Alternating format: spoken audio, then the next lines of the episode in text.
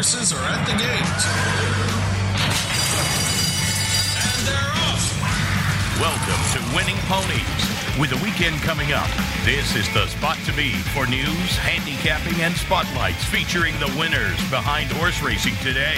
Now, here's your host, John Englehart, racing's regular guy.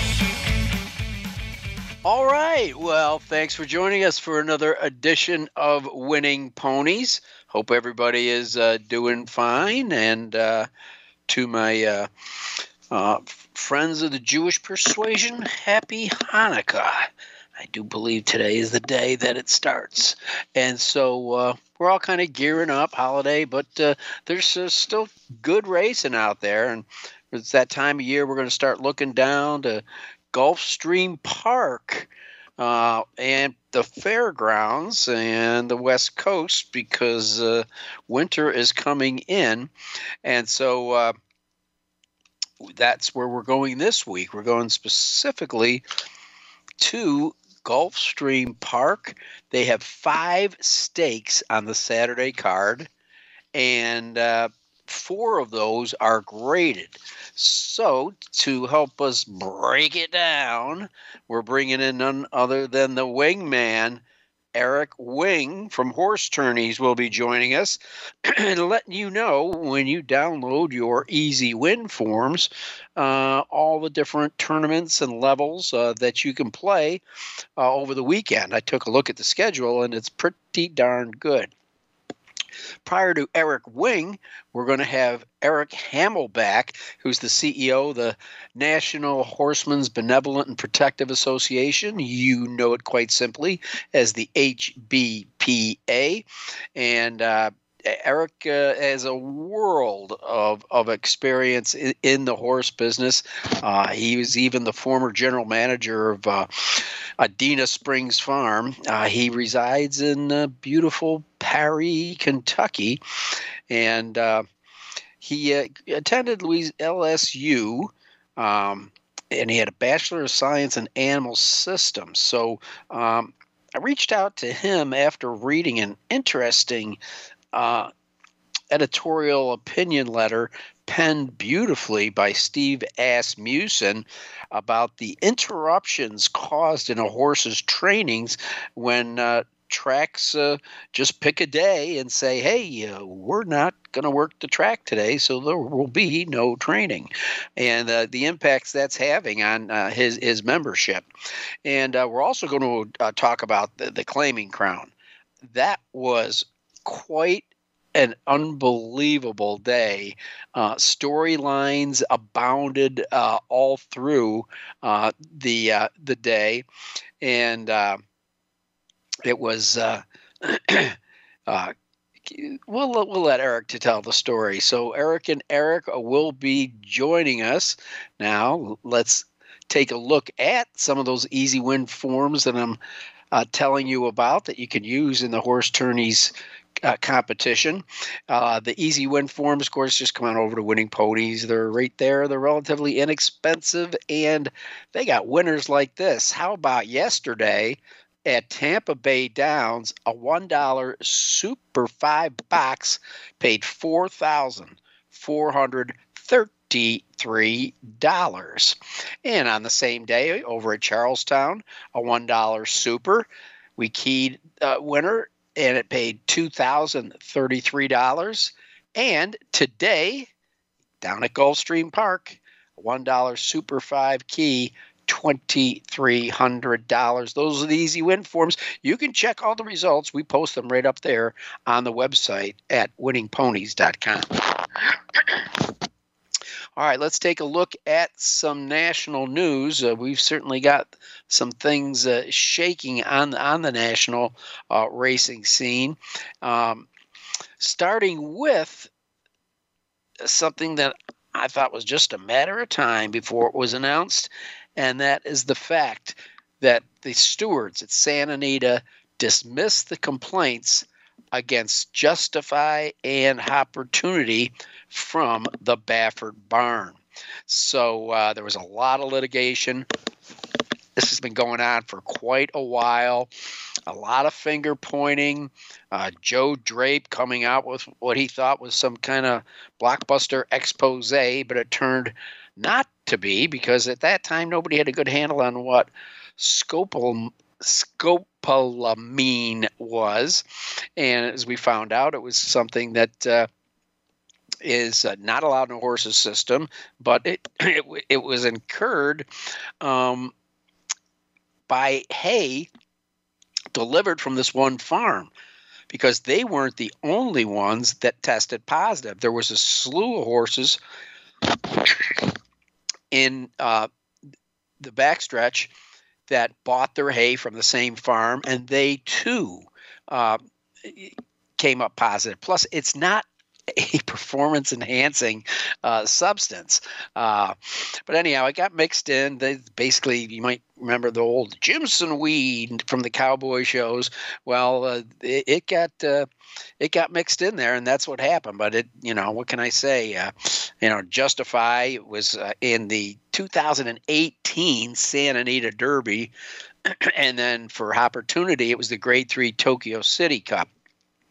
So thank God that is behind us. And uh, you, you know, basically, what what happened was the um, the uh, classification of scopolamine it, it, was dropped. Now it's a class four, and so that would not cause. Uh, you know, m- much of much of a penalty phase uh, for sure, and uh, uh, you know, Dr. Rick Arthur. He said he was of the opinion that the scopolamine found in Justifying Hoppertunity, as well as five other horses tested back in 2018, was the result of environmental contamination and that the matters should be dismissed.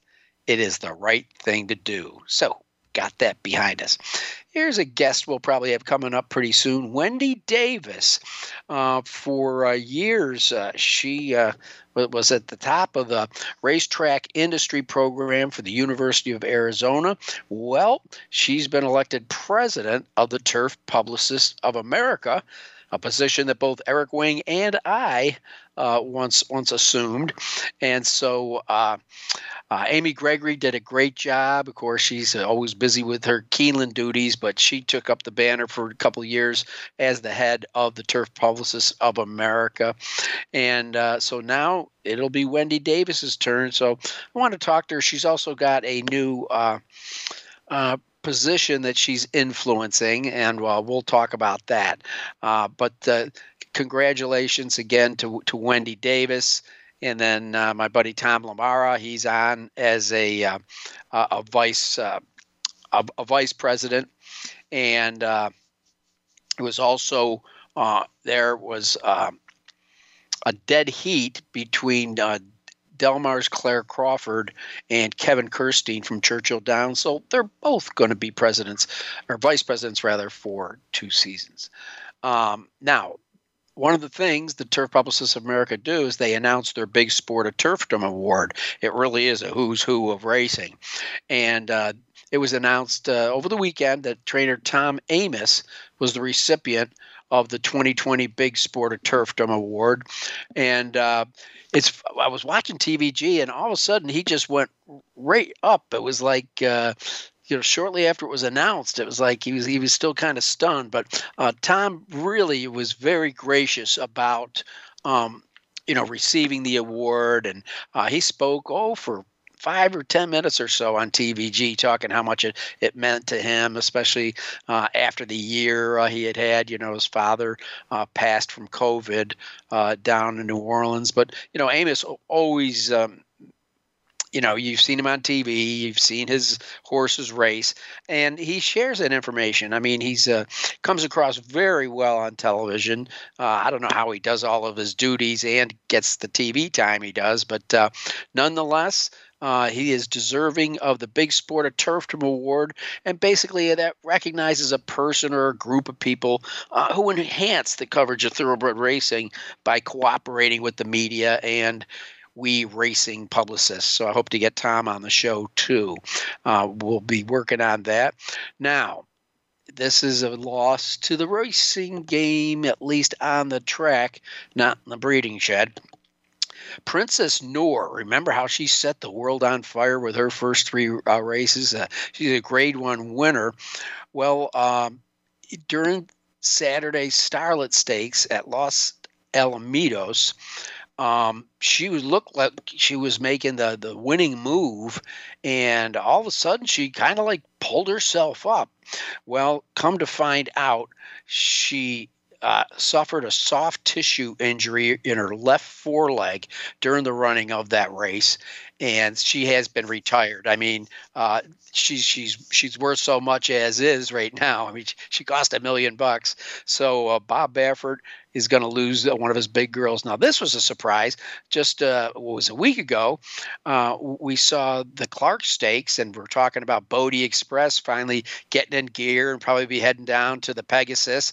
Well. Uh, Nobody knew at the time that that was going to be his last race. Uh, they say it was a career ending injury as far as on the track, uh, but uh, it should uh, it should go uh, uh, to, to stud. They're still making plans, and so hopefully they they will get that straight. So uh, Bodexpress uh, will be closing out his career with a record of 17 starts, four wins, four seconds, and earnings of 694. And also, we found out over the weekend that uh, he was a well known trainer in uh, Northern California, Bob Hess. At 86, uh, passed away after contracting uh, COVID, and uh, everybody up at Golden Gate really was familiar with the guy. He spoke fluent uh, Spanish. He was leading trainer up there. Uh, nonetheless, uh, he will not be with us anymore. And uh, so, anyhow, uh, what a weekend it was for Kendrick Carmouche, won his first ever riding title at for NYRA, getting 23 victories at the 18 day fall meet. But he also got his first grade one victory. Now, the leading trainer at Aqueduct turned out to be uh, uh, Christophe Clement, if I'm saying that right, and uh, Klaravich Stables and Repole Stables uh, were co uh, leading owners. Um, so, congratulations to uh, uh, Kendrick you could just see the emotion if you were watching the race. It was it was just fantastic. He there were legitimate tears in his eyes, and uh, it's just one of those feel good stories uh, that we do get in the racing game, and. Uh, the uh, Vox Populi Award that was created by Penny Chenery that went out to 2020 Kentucky Derby and Breeders' Cup Classic winner Authentic. So uh, while Baffert had some bad news with Princess Noor, he got good news by knowing that uh, he's campaigning the, the, the the public's most popular horse.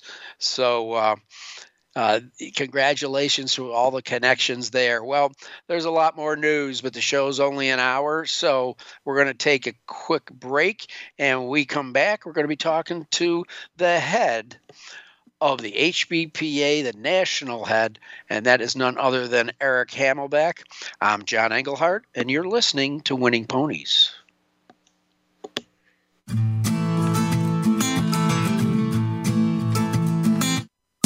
Streaming live, the leader in Internet talk radio, voiceamerica.com.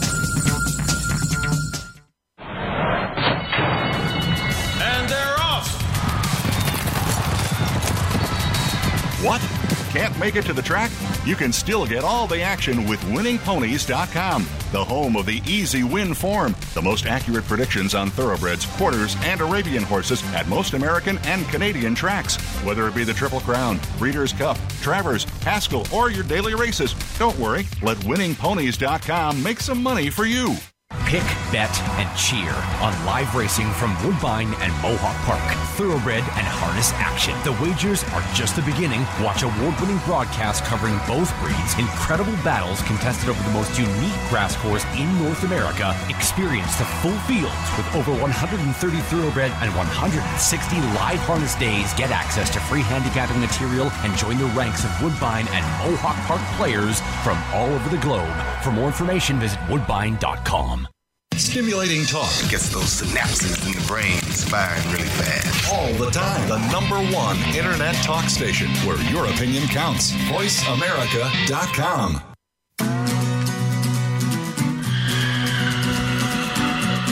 You're tuned in to Winning Ponies with your host, John Englehart, racing's regular guy. The phone lines are open and are toll free 1 866 472 5788 or send us an email at show at winningponies.com. John and our guests are looking forward to hearing from you. Have any tips or comments you'd like to share? Any questions we would be happy to answer? Contact us. Now, back to the show. Winning Ponies with John Englehart. All right, and with us a gentleman by the name of Eric Hamelback. If you listen to this show, he's no stranger to it. We like to get him in every couple of months because as the CEO of the National HBPA, there is always something on his plate. And uh, a couple of things came up over the last two weeks, and we'll, we'll take it one step at a time. Well, first, welcome back to Winning Ponies, Eric. Thank you, John. I'm I'm always uh, grateful and honored to be on your show. I appreciate all your tools and handicapping sources, but uh, uh, appreciate more than anything you broadcasting good good news for the industry. Uh, it, it did, and I, I guess uh, you, are you referring to the uh, scopolamine uh, test that we touched on briefly there? I am. Yeah. No, I was uh, very pleased to hear the findings, and I'm very happy you reported it. Again, it it is uh, one of our missions is to continually champion the necessity for screening limits and common sense levels uh, you know, our testing has just become so sensitive that, you know, we're picking up uh, obviously picograms, but now even into the femtogram level. And we've got to remain on a common sense uh, frame of mind and understand, and certainly in the medication or the uh, the the contaminant that Justify had. Um, obviously, no sensible horseman would have given that because obviously it's a reverse when you talk about performance enhancing. So, um, but it's common in the environment, and we've got to make sure we continue to fight for common sense levels and, and screening limits on on contaminants such as that. Well, I'm, I'm trying to figure. I'm trying to figure out what happened to the the uh, writer uh, Joe Drape as a young kid. I guess he maybe did he always want a pony and he couldn't get one, so he he's out to get the racing associations. Because as you recall, let's rewind the clock about four years. He he was the one that headed up the witch hunt against Steve Asmussen that that turned out to be unfounded. I never see the apology after he comes out with the first stories. That's right. That's right. Yeah. I mean, unfortunately, in today's media, even outside the thoroughbred industry, we all know negative sells, and that's why I appreciated you bringing something good. be careful to use the word positive, but good to light, because um, you know, as as as one very prominent media person once told me to my face that uh, nobody writes about the banks that don't get robbed, uh, and so you know that that to me is a horrible horrible frame of mind uh, to constantly be writing about the negative. Well, Eric, um, you know, we were t- talking before we went on the air. Of course, the subject of mm-hmm. COVID mm-hmm. always comes up. Well, what are some of the unique challenges that the, the trainers and their staff have been facing uh, in this COVID world we're living in? Well, I think the biggest thing has been the shipment of horses to other tracks. You know, the limited uh, and and rightfully so. The limited exposure that other tracks want to get. Um, you know, they're trying to keep things as as in proximity and in house as possible. I know it hurt us a little bit at the Claiming Crown. Just talking with the management team down there, you know, there are some some trainers that weren't able to be there, uh, but ultimately, I think one thing most horsemen will pick up on, like myself, you know, we are used to dealing in this sort of environment and, and not from a global pandemic environment, but from from a biosecurity standpoint, you know, we have EVA problems, we have EHV problems, you know, so horsemen in particular on the racetrack and even in the farm life, we're used to isolation, right? It, it happens frequently in the veterinary world that we live in and the livestock world that we live in.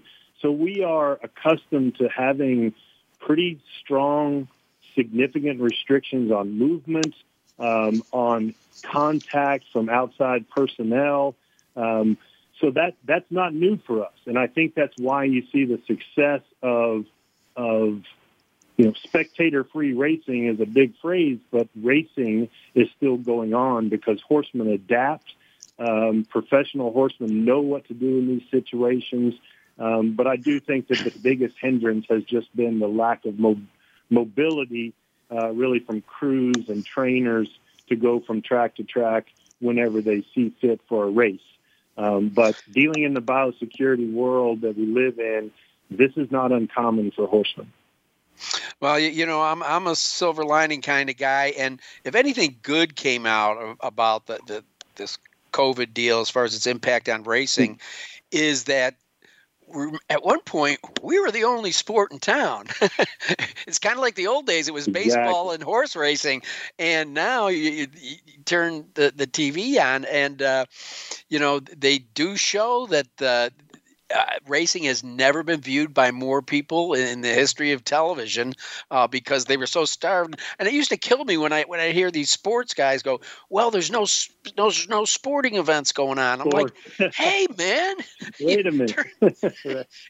we, we, yeah, you know, racing. watching watching ESPN, and you hear those guys talking about, you know, no no professional sports going on, and I'm jumping up and down uh, you know, trying to get a horse to the wire, saying, "No, wait a minute, there, there is there is professional sports on." But but you're right, it, it was a silver lining for us, and I applaud uh, all the entities, ownership groups that were were doing everything they could from a financial standpoint. It's still very expensive to get races on TV, but uh, you know, the TVG crew was stellar. I thought during that that entire yes. broadcasting, you know, being on Fox Sports Net and you know, they they just did a every everybody that was able to get it on TV did an amazing job, and and yes, we were very blessed from that standpoint uh, to get to get our our industry still broadcast and certainly highlighted in a time when people needed something to cheer for.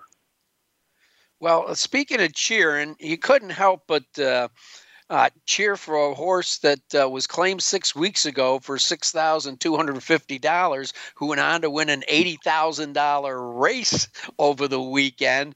Uh, the claiming crown, as I recall, started at Canterbury Park many moons ago, and now I didn't realize that you were partnered up with TOBA on you know, the following through of, of, this event and it, it is amazing how, how it has grown. And as, as you s- said the, the, other day uh, it, it, this is kind of people used to look at you know december is the end of the, the you know the racing calendar whereas what happened mm-hmm. over the weekend was an exciting event that kicked off the calendar.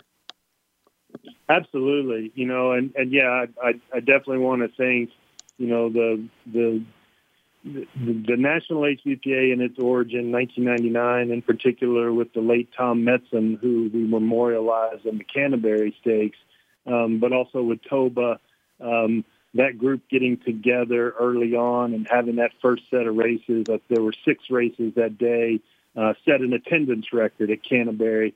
Uh, so it was uh, was an amazing kickoff. We've been able to move it to different tracks throughout the country but for the last few years being settled at Gulfstream, it's it's a it's a perfect storm. And you know, and speaking with David jo- Joseph at the Gulfstream Park media team, I truly see it as the beginning of the racing year. I think most people like me consider the Breeders' Cup that wrap up. You know, that's the championship. Um, you know, besides all the Eclipse Awards, this, that, and the other.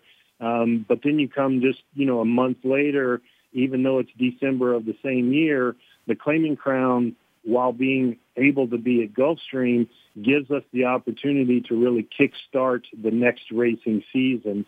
And, you know, having a horse like, like Jesus's team come in uh, off the Breeders' Cup has had an amazing campaign and then, you know, put in a great race and win the jewel, um, and then to verbally say that's his prep for the Pegasus, uh, one of the richest races in the world. So, so for for us, the way the Claiming Crown has shaped up, the the the way the horsemen support it. Um, you know, the team at Gulfstream now with, with Billy Badgett, Mike Lakow, Eric Friedman, um, they did an amazing job. Um, loved having once again Sherry Holmes there to, to represent and, and give the trophy away for the Kent Stirling Memorial. Uh, Froster Frippery won the last race and just, just an amazing man that really helped get the claiming crown to Gulfstream. And, and with our partners, the Florida HBPA, literally we couldn't do it uh, without, without Steve Scrinchie and, and his board uh, giving, you know, all they have, uh, including purse money, to put forth for these horsemen and to get this group of races together, kicking us off into the new season was amazing. Um, and setting a setting a handle record once again. Uh, 14.6 broke the record from last year, uh, so it was great. Only the only yeah. thing could have been better is as if I as if I was uh, the Jock's agent for for Luis Saez. yeah, I know. I scratched my head when Kiaran McLaughlin handed in his trainer's license. Now he's looking like a genius. but uh, genius, you know, you're right. yeah, you're a graduate of, of, of, LSU, and congratulations on the championship mm-hmm. last week. And I'm sorry that we have to wait another year in the Cincinnati area to see Joe Burrow out there. But I digress. You had a bachelor of science in, in, in animal systems, and here here's where I'm going with this. It, a little over a week ago, uh, Steve Asmussen penned an op-ed for the Thoroughbred Daily News, and it really opened my eyes uh, to a, a, problem that uh, that horsemen are, are facing that's very real. That's probably not even given a, a, a look by management, and that is when um, all of a sudden the costs cut some costs, racetracks decide, well, we're not going to open for training today. Um, and Steve mm-hmm. very eloquently um, he wrote uh, this uh, th- this piece, and I'm sure if somebody wants to go look it up at the TDN, they can. It came out on the first. Um, I, I, never you know, people have to give thought as to when you're getting an athlete ready ready for an event, and all of a sudden say, "Oh, by the way, you got to stay in your room today." Right, right. I yeah, Steve. Uh, Steve and I have a really, um, I think, good relationship, and and I think when he and I discussed this scenario, um, I felt as if coming from him, this message needed to be put out there. And it, it's it's. I'll back up a little bit and say it's a little bit more of a generic message um, to start off with, and it revolves around the health and welfare of our racehorses. At the end of the day, the people who know the horses the best are the veterinarians that work on them and the professional trainers that take care of them and the and the staff that handle these horses every day. So who better than to dictate safety protocols than those horsemen and practicing veterinarians? Well, what we have now is some not all, some groups that that look at trying to shape protocols based on perceived public perception. Um, and those folks out there who know me, uh, they know that I cannot stand uh, that that that term. Um, you know, based on public perception. It's it it needs to be based on reality. Um, at the end of the day, I can't shape the feelings of what somebody perceives as reality. We need to face and shape our protocols based on reality. And what I mean by that simply is we need to listen to the horseman. We need to listen to the practicing veterinarian. You know, to, to have a cost-cutting measure that many superintendents will tell you is not the right thing to do but to have some sort of proclaimed cost-cutting measure, to have a dark day, an arbitrary dark day that ultimately can interrupt training and can ultimately interrupt equine health and welfare. I mean, that that's my bottom line. Everybody that that, that knows me well from my days as, as a groom to general manager to now, my decisions are, I feel, based on what's best for the horse. And so what I'm going to try to do with, with Steve's passion is try to move the needle. We, we don't need an arbitrary day to be, to be off because ultimately horses are going to take a day off. Every athlete, uh, myself, you know, those of us who, who've, who've, who've had a, a good career in athletics, you know that one day you're going to need to take a break. But it's not every day the same or every same day of the week.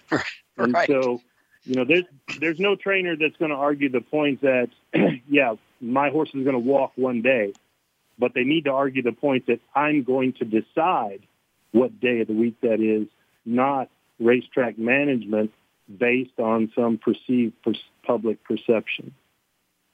Well, I think also when you all of a sudden uh, tap the brakes on on a day like that, you're also tapping the brakes on maintenance of the track. So when you start back up, I mean, things may Mhm. be very different from Sunday to Tuesday. You know, uh, uh, because there's nobody out there. And- Go ahead. Exactly, and and I've I've said it, um, and and I know, and I've learned it from superintendents. Uh, you know, a racetrack is like a plant; it is very affected by the environment, and at the end of the day, it needs to be nurtured. And and most superintendents are going to tell you, maybe not publicly, but definitely privately, you know, just having an arbitrary day that they're not going to work the racetrack, that sets them back. And what does it do? It sets back the safety of the track and ultimately the safety of the horse. We- don't need any more of that. You know, this this continual um, push, which I think is a is is is good and is needed. This continual push for safety needs to be listened to. Who takes care of the horses? Trainers, racetrack practicing veterinarians. You know, we- have got to make them a part of any sort of safety protocols and management decisions.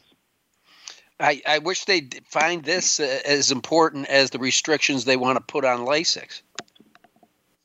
right, right. You know, and and again, I I'm going to continue to say that, and and we'll continue to to voice that there's no proof that Lasix does anything negative for a horse. It only does positive things for the horse, and yet you you hit the nail on the head. We have racetrack management and ownership groups that are deciding what's best for the horse instead of listening to science, listening to professional horsemen, and ultimately, I think it's going to present a problem. Uh, maybe not this year. You know, I was asked yesterday about, you know, well, what about when a two-year-old uh, turns three next year and he can't have Lasix? Uh, my opinion is, you know, for years of having lunch with Dr. Copeland, you're not going to have negative EIPH episodes and probably until the third or fourth start. But one thing we know about EIPH is that it is a progressive disease. So why are we going to just allow horses to get worse? So maybe we don't see a whole lot next year. Um, but I would venture to say we're not going to see as many four and five year old horses running anymore because the progressiveness of EIPH is going to take a toll on those horses until they don't run anymore. Um, once again, leading to shorter fields. But you're right. You're right, John. It, you know, we we're allowing people to to dictate policy off of off of perception, uh, and perception is not reality. Right, right. If anybody's ever witnessed a horse come back from a race after bleeding, that they might change their mind, especially if they knew that there was a medication out there that uh, does not influence the performance of a horse, but can help its health. Uh, Exactly. uh, very- well, yeah, all I can say is, uh, you, you know, you might. You must wake up every morning and go, well, "What today, Lord?" Because you, you're heading up a huge organization, and exactly the things we're talking about right now, I guess, are kind of uh, put in your lap uh, to uh, to take care of, or at least to uh, start the conversations. Uh, a with your own horsemen, and, and B then to approach management and try to explain it to them. Um, I, I've seen, that's I've right. been there. Right. I've been there when uh, casinos come in and taken over a track and uh, stayed on for a couple years, and it, it, it's kind of frustrating to them, Eric, in that you know in a casino they control everything. Every minute you're on Mhm. the floor, every day, you know what, the, what how much lunch you have, da da da da da da. da. They can't control this athletic event. This is you know, this isn't their world. Exactly. They're, you know, they can't tell a groom how to dress or eh, whatever. And I, I think that's kind of frustrating to the management when they when they uh, take over a Racino. Was like, wait a second, we need to tell them what to do. And it's like, no, no, no, no, that's not how it works. Inside your building, Exactly. that's fine, but we, we, you're hosting a sport right here, and we'll put that show on, and we'll do it the best we can. Well, Eric, I could talk to you for an hour, but I promised that we're going to have another guest on, so I better be a man of my word. Uh, continue the outstanding work you do, and uh, thanks for joining us again on Winning Ponies, Eric. Thank you, John. Anytime. I love coming on. I, I just really, again, thank you for your message, and I appreciate what you do. Happy to do it. Eric Hamelback from the National HBPA. We're going to take a quick break, and we come back. We're going to be with the other Eric, the wingman. Eric Wing will be joining us here on Winning Ponies.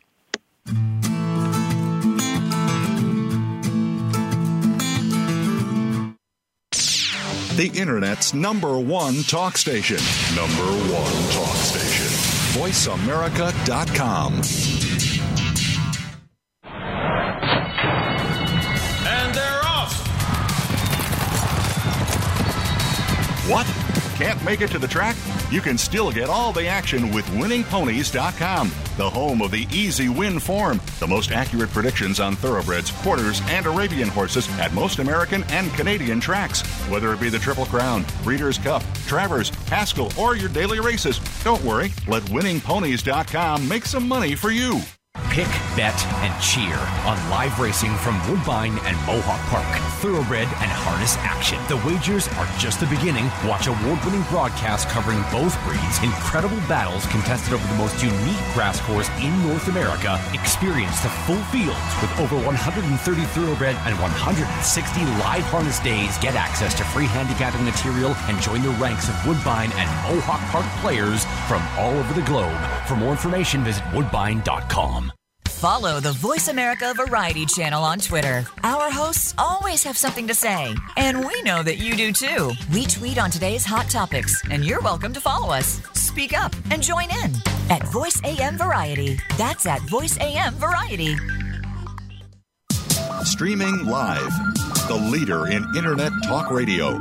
VoiceAmerica.com.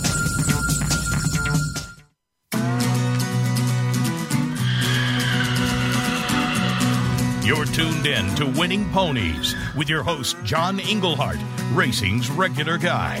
The phone lines are open and are toll free 1 866 472 5788 or send us an email at show at winningponies.com. John and our guests are looking forward to hearing from you.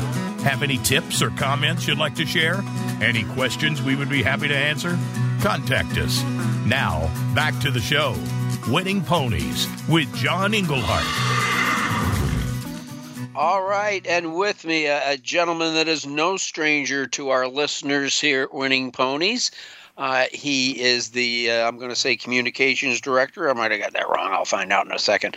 Uh, of, of horse tor- tourneys, and for those of you that listen to this show, you you probably like to play uh, in in contests. And as Eric always updates us, um, he's got something for everybody. Whether you got uh, deep pockets or uh, just uh, you know the change that you hid away in your top drawer over the last couple of weeks, you can pretty much find uh, find action there. And what's interesting is uh, I f- do believe I followed Eric as the president of the Turf Publicists of America, and um, we had uh, a new president. I announced Eric, uh, Wendy Davis, who heads up the racetrack industry program, where you and I first met out of the University of Arizona. Eric Wing, welcome in. How are you, John? Great to be with you again. I'm fine. I'm fine. I got through the COVID thing. I'm okay right there. So, uh, you know, can't, can't complain. But, uh, you know, and then I was watching, and you know, Tom Amoss got the big uh, sport of turfdom, and of course, as I've been doing so much over the past few months, uh, I was watching TVG at the time, and uh, he was right. He came right on after they announced it and talked for about oh over five minutes about what an honor it was uh, to be the uh, big sport of turfdom uh, award winner. I'm, I'm trying to think.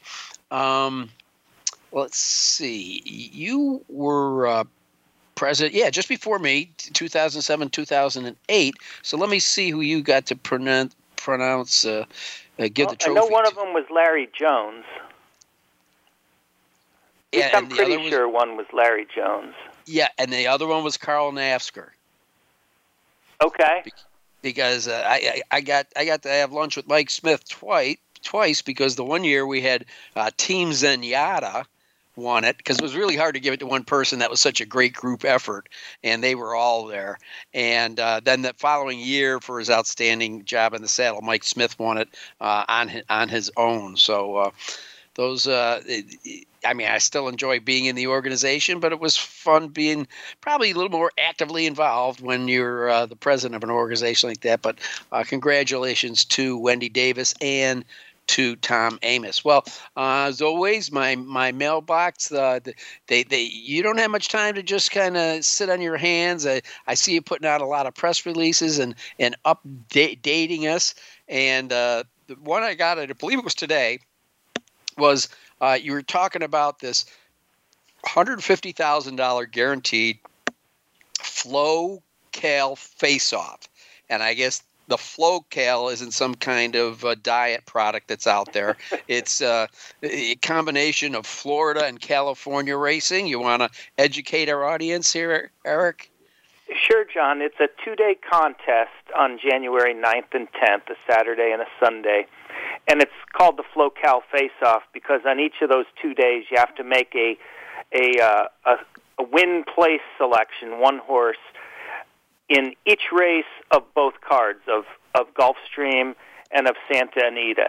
And whoever does the best accumulating uh, win and place payoffs over the two full cards each day wins. And as you said, uh, the purse is guaranteed at 150,000. And I'm happy to report about five weeks out from the from the contest that we're right at about 150 now in terms of the purse.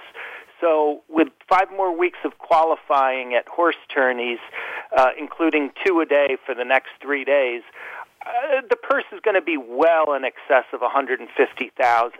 This is the second year we've done it. Uh, in the inaugural edition, Thomas Blosser of Cornville, Arizona, won $88,000 uh, out of a total final purse of 225,000. Uh, you know, we- we're cautiously optimistic, but we expect the the purse to go well past 225k this year.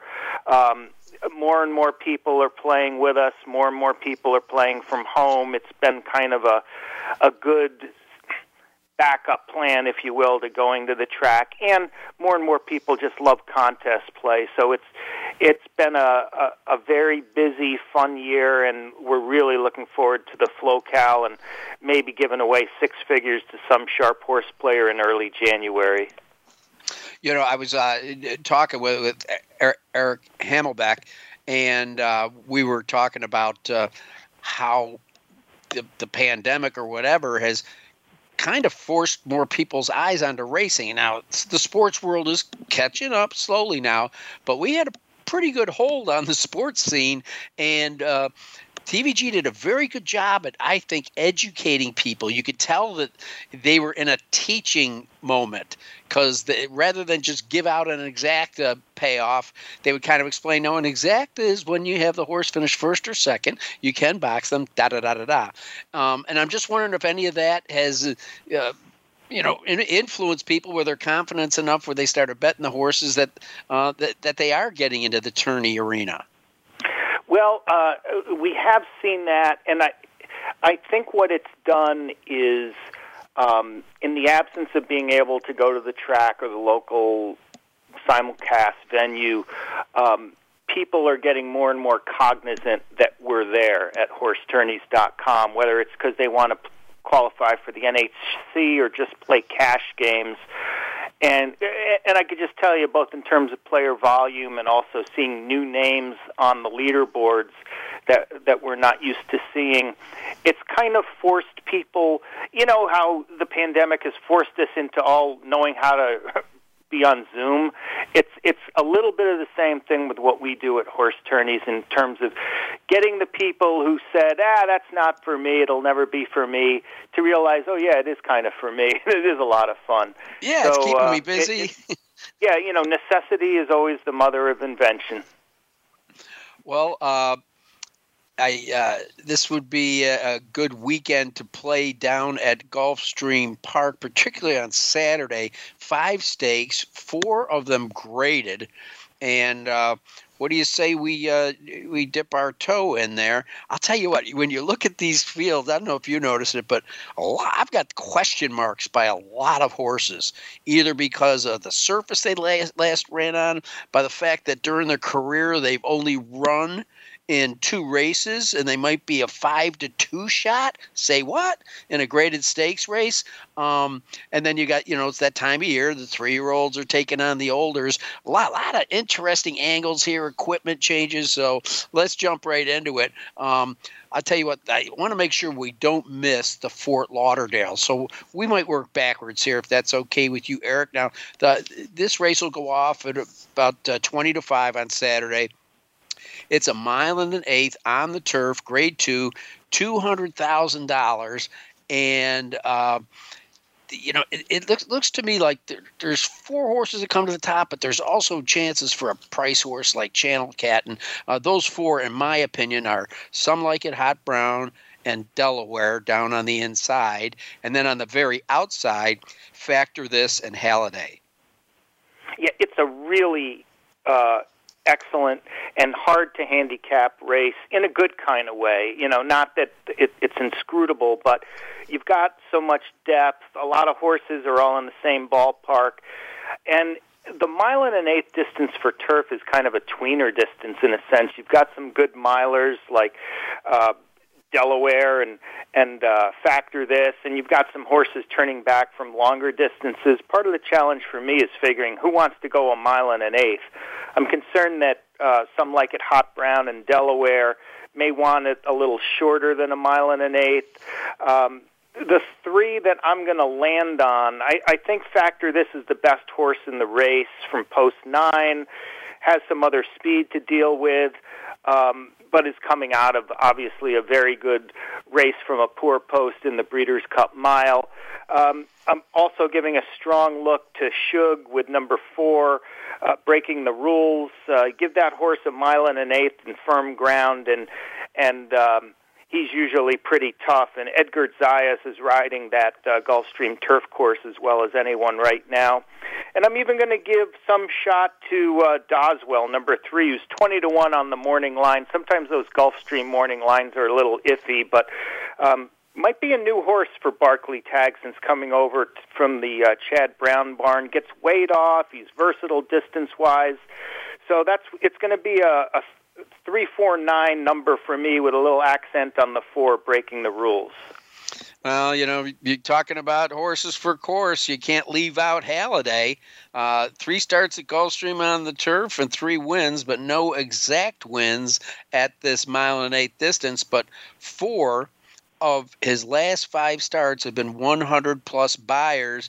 And who's hotter in Florida right now than Luis Saez? Yeah, and Todd Pletcher doesn't hurt either when you're talking about Gulfstream. Um, it, it, and, you know, you may have even undersold Halladay a little bit in terms of Gulfstream, three for three at the track.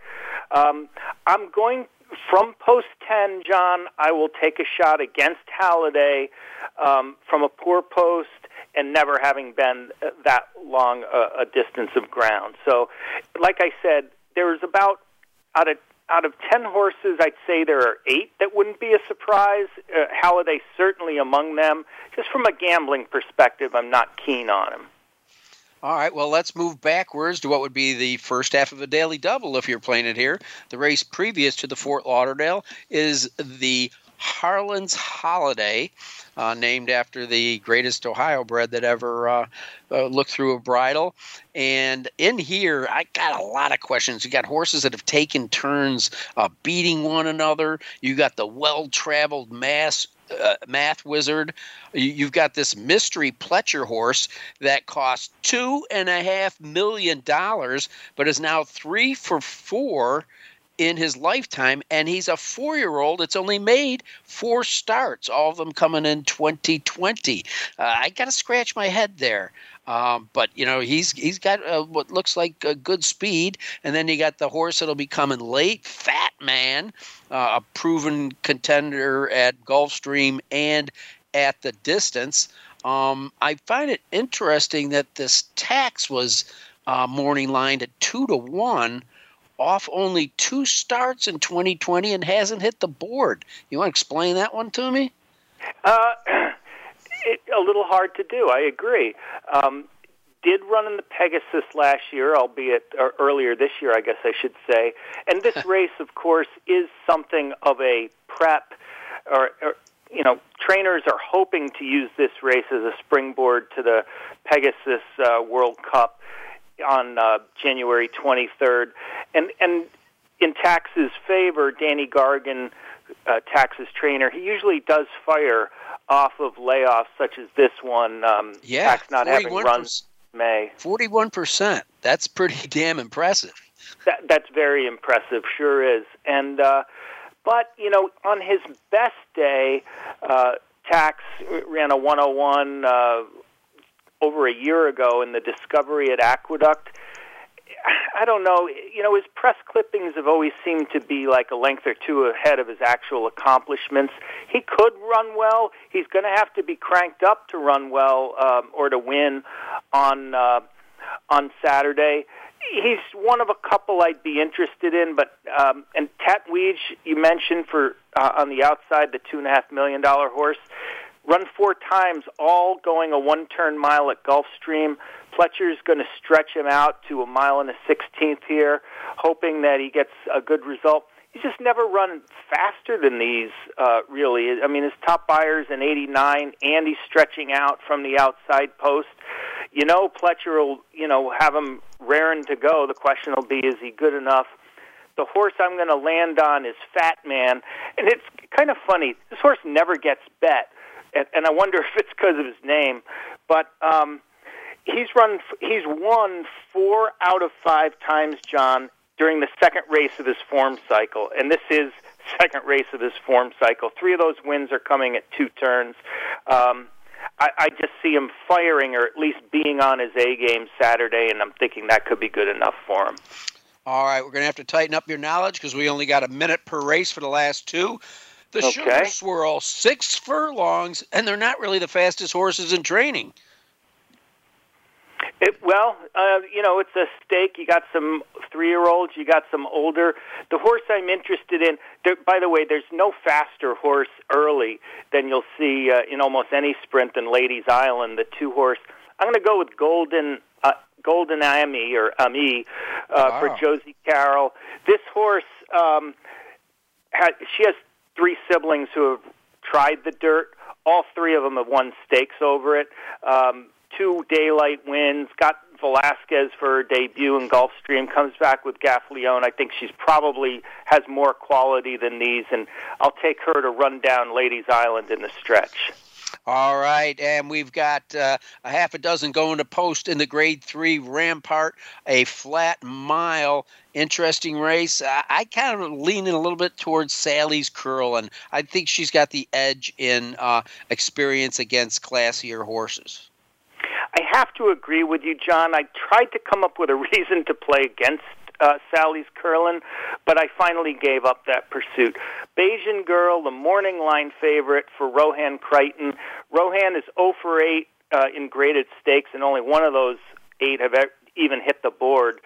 Um, on the far outside, you've got uh, Letruska, who might be the best horse in a vacuum in the race, but hasn't been out for a while. Comes in off a bad race and his blinkers off. Seems like a lot of weird little experiments going on. Sally's Curlin, um, she's won. Uh, he has won.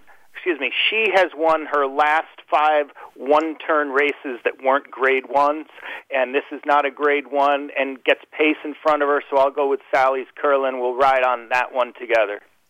All right, Eric Wing from Horse Tourneys. As always, it's a pleasure to have you on, and for you letting our audience know where they can find plenty of action if they're like to. Uh, t- take a chance playing against others and getting some cold hard cash. Thanks a million for joining us, Eric. Thank you, John. I uh, I enjoyed it. All right, that was Eric Wing, and earlier in the show, it was Eric Hamelback, who is the uh, CEO of the National Horsemen's Benevolent and Protective Association. A very busy, busy man in his own right, but everything he does is for the best for his members and for the best of thoroughbred horses. I want to thank our producer, Josh, and I want to thank mostly you for tuning in and listening. We greatly appreciate it. Hope you'll be tuned in next week. Same time, same place, folks. Thanks for listening to Winning Ponies with John Englehart. We hope the information from today's show will benefit you at the next post. Join us for more insight next Thursday at 8 p.m. Eastern Time, 5 p.m. Pacific on the Voice America Variety Channel. Also, look for our weekly newsletter. Have a great week, and may your photos always be winners.